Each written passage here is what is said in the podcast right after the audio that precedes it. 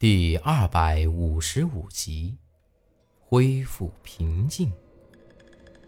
这会儿，韩半仙又看了看苏丹晨，丫头，一直以来，我都把你当成亲孙女儿。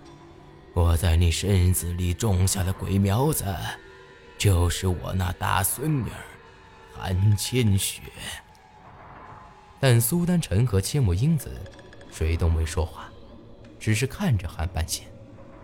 韩半仙长舒了一口气，看了看地上的猴子，笑了笑：“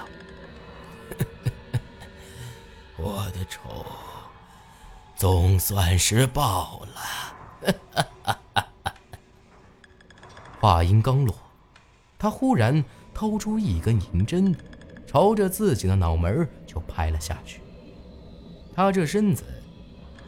就像是一滩烂泥一样，倒在地上，只剩下森森白骨。而那鬼手也像是枯了的树干一样，不一会儿就萎缩了，化成一堆黑灰。丹晨。就在这时，姚夏虚弱的喊了一声，苏丹晨赶紧过去将他扶住。姚夏虚弱的笑了笑。记得，你答应过我一件事吗？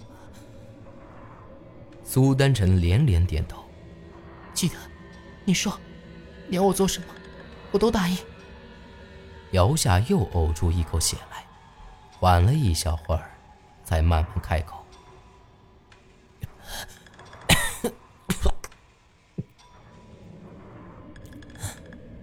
封印那鬼苗子的时候。”连同你的魂魄一起封印了，你会和我一样，永远都是这副样子。那邪气全在长青身子里，必须必须再次封印，等彻底消散以后，你就是凌云阁的人，负责镇守和神木。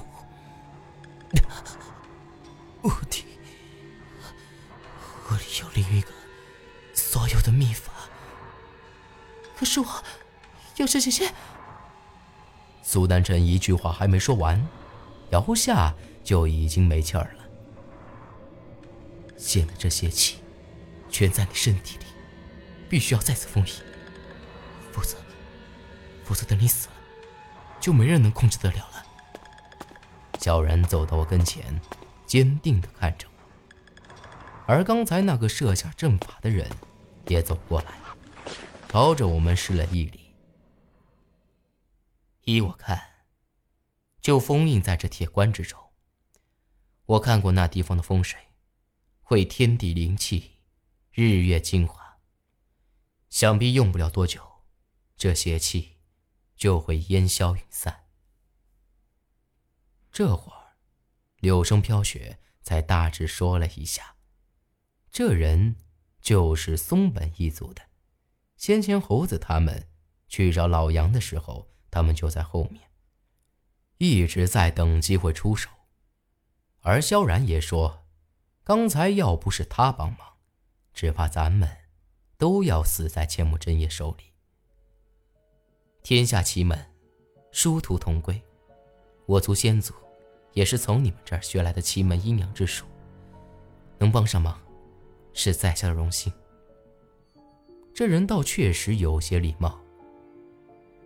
我还需要你的帮忙，帮我把这邪气封印到铁棺之中。萧然看着他，他点了点头，在我周围插上了五面旗子，和刚才用的一模一样。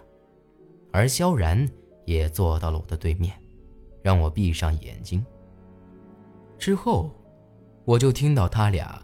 念念有词，只觉得身子里的阴寒之气，正像流水一样，慢慢被抽到体外。过了好一阵子，这种感觉才彻底消失了。小人姐姐，你，你把这邪气引到你身体了？我还没说话，苏丹成在一旁惊讶的说道。他这么一说，我才惊醒过来。那铁棺材依旧和刚才一样，而萧然却浑身黑气弥漫。媳妇儿，你，你做什么？我满脸疑惑的看着萧然。萧然笑了笑。一直以来，你都不能做你自己。现在好了，你的魂魄也回来了，好好做你自己吧。这邪力非同一般，要不是我用奇蒙封魂之术，也压制不了。更不用说你了。只有这样，才能慢慢的让它彻底消失。狗屁！一定还有别的法子，一定有的。咱们再想想，我大声说道。萧然却摇摇头：“不，我本就是厉鬼，没人比我更合适了。放心，只要等着邪气消散，我自然就会出来了。”他又看了看苏丹晨，笑了笑：“丹晨妹妹，你身体里的鬼苗子。”苏丹晨愣了好一阵。叹了口气，看了看地上韩半仙的尸骨。算了吧，就让他留着吧。萧然点了点头。那，长青以后就拜托你照顾了。说完这话，萧然忽然就消失不见了，而那铁棺材猛地就合上，任凭我再咋个用力，也都无济于事了。就在这时。苏丹臣却突然倒在了地上，浑身开始抽搐起来。我这才发现，他的脸上开始弥漫着一股黑气。柳生飘雪赶紧过来，在他的身上插了几针。这是噬魂师的邪气，他想临死把他也变成噬魂师。你有法子救他吗？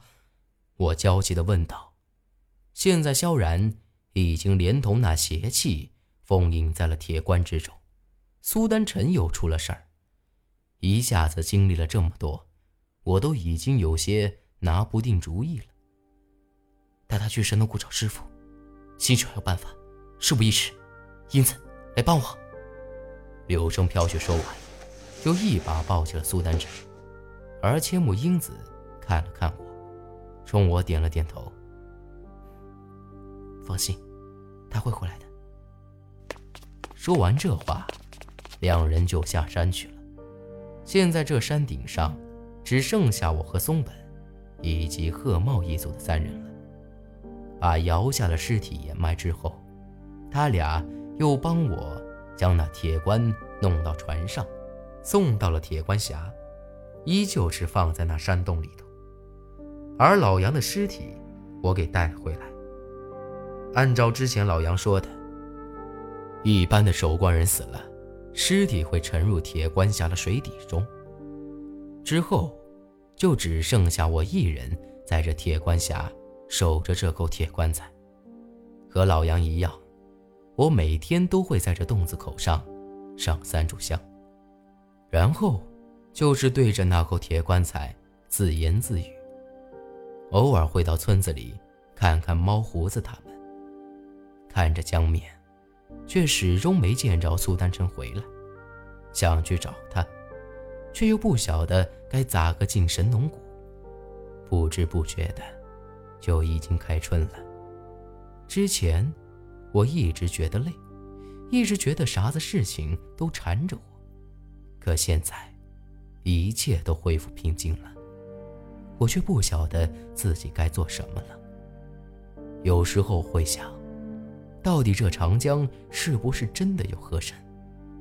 不过，不管有没有，八字里的一句话倒是没说错：“举头三尺有神明。”长清，这天，我正在洞口烧香，却听到传来了一阵熟悉的声音。